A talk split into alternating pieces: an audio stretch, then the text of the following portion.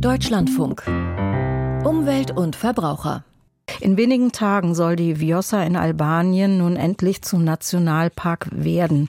Sie ist nämlich der letzte echte Wildfluss Europas, entspringt im Norden Griechenland, schlängelt sich quer durch Albanien bis an die Adria, das Mittelmeer. Der Nationalpark soll Touristen anziehen und Wohlstand bringen. Zum Tourismusziel, allerdings nicht zum Schutzziel, passt der Plan der albanischen Regierung, einen neuen Flughafen zu bauen, und zwar im Delta der Vjosa. Dies hat unberechenbare Folgen für das einzigartige Ökosystem des Flusses und seiner Mündung. Niklas Mönch war dort und hat sich die Argumente beider Seiten angehört. Barbara Jexmeier und ihre Kolleginnen von der Universität Innsbruck rammen einen großen Eisenpfahl in den Schlamm. Die drei Flusswissenschaftlerinnen entnehmen so Bodenproben, die sie vor einigen Monaten hier deponiert haben. Dadurch erhoffen sie sich auch Rückschlüsse auf den Klimawandel. Für die Forschung ist die Fiossa ein Traum. Einfach weil es so natürlich ist, so viel Habitatabwechslung gibt, äh, diese Dynamik, die gibt es einfach nicht oft in Europa wirklich vom Beginn bis eigentlich zum Meer fast. Die Vjosa schlängelt sich an diesem Abschnitt durch ein gut 400 Meter breites Flussbett. An anderen Stellen sind es sogar mehr als 1000. Auf ihrem Weg aus Nordgriechenland durch Albanien bis an die Adria durchkreuzt der Fluss verschiedenste Landschaften. Von Mangrovenwäldern über Schluchten voller Stromschnellen bis hin zu riesigen Kiesbänken. Vor einigen Jahren wollte ein türkischer Investor hier einen Staudamm bauen. Nach fast zehn Jahren hin und her, begleitet durch Proteste lokaler NGOs, wurde das Vorhaben schließlich aufgegeben. Ein Segen für das fragile Ökosystem der Vjosa, meint Edurne Esteves. Sie leitet die Expedition. Ein Wildfluss müsse wild bleiben. An alter river ein künstlich veränderter Flussverlauf vermindert seine Vielfalt. Denn Organismen brauchen gewisse Bedingungen, um zu überleben. Wenn man also diese Bedingungen ändert, werden sie entweder weiterziehen oder sterben.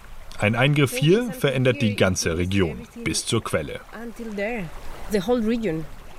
Ende 2022 auf der UN-Biodiversitätskonferenz in Montreal einigten sich rund 200 Staaten darauf, mindestens ein Drittel der weltweiten Land- und 30 Prozent der Meeresflächen unter Schutz zu stellen. Aktuell beträgt die Schutzquote bei Landflächen einschließlich Süßwasservorkommen 17 Prozent.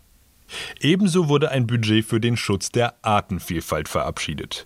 Denn in den letzten Jahren ist diese extrem zurückgegangen, erklärt Ulrich Eichelmann am Rande des europäischen Flussgipfels in Brüssel. Er ist Gründer der NGO Riverwatch. Wir haben in den Dekaden oder manchmal so im letzten Jahrhundert fast alle Flüsse zerstört. Das wissen die wenigsten und man sieht es nicht mehr. Sie sind eingestaut ne? und äh, es gibt in Europa ungefähr eine Million Barrieren in Flüsse. Eine Million.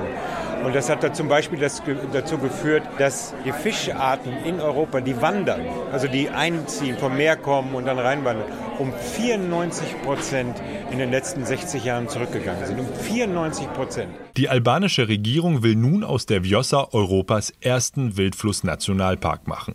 Doch es gibt einen Haken. Damit Touristen in den Genuss dieser atemberaubenden Landschaft kommen können, wird extra ein neuer Flughafen gebaut. Und das mitten im Vjosa-Delta. Das Paradox, das knapp 200 Quadratkilometer große Feuchtgebiet ist eigentlich von der Regierung bei der EU-Kommission als Smaragd-Schutzgebiet nominiert worden. Es gilt also als besonders schützenswert. Doch Albaniens Umwelt- und Tourismusministerin Mirela Kumbaro verteidigt den Bau. Gerade für den Süden des Landes sei der Flughafen unabdingbar.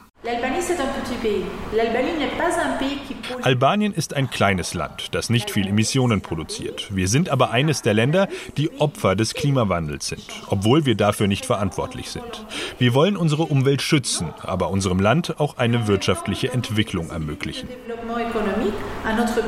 Man müsse einen Mittelweg finden zwischen Umwelt und Tourismus. Doch dieser Mittelweg sei schlecht austariert, findet Joni Worpsi. Er arbeitet für eine lokale Umweltschutzorganisation. Der Hobbyornithologe kommt regelmäßig ins Vjosa-Delta, um Vögel zu beobachten. Die Lagune ist eine der wichtigsten Brutgebiete in der Region, vor allem für Flamingos und andere Zugvögel. Über 200 Vogelarten leben hier, ein Viertel davon gilt als gefährdet. Wir Menschen fliegen zum Spaß, aber Vögel fliegen, um zu überleben. Längere Flüge würden ihre Überlebenschancen verringern. Andere natürliche Habitate werden immer kleiner. Sie werden also nicht alle Populationen beherbergen können. Er glaubt, dass der Flughafen auch die Vjosa beeinflussen wird. Die Mündung des Flusses ist immer noch Teil des Flusses. Wir Menschen funktionieren auch nur als Ganzes. Wir brauchen unseren Kopf, unsere Hände, unsere Beine. So ist es auch mit diesem Ökosystem. Die Vjosa sollte als Ganzes geschützt werden. Der Nationalpark sollte auch das Delta mit einschließen. Um den Flughafenbau noch zu stoppen, haben mehrere NGOs jetzt gegen die Regierung geklagt. Für sie ist es auch ein Wettlauf gegen die Zeit, denn die Start- und Landebahnen sind schon planiert.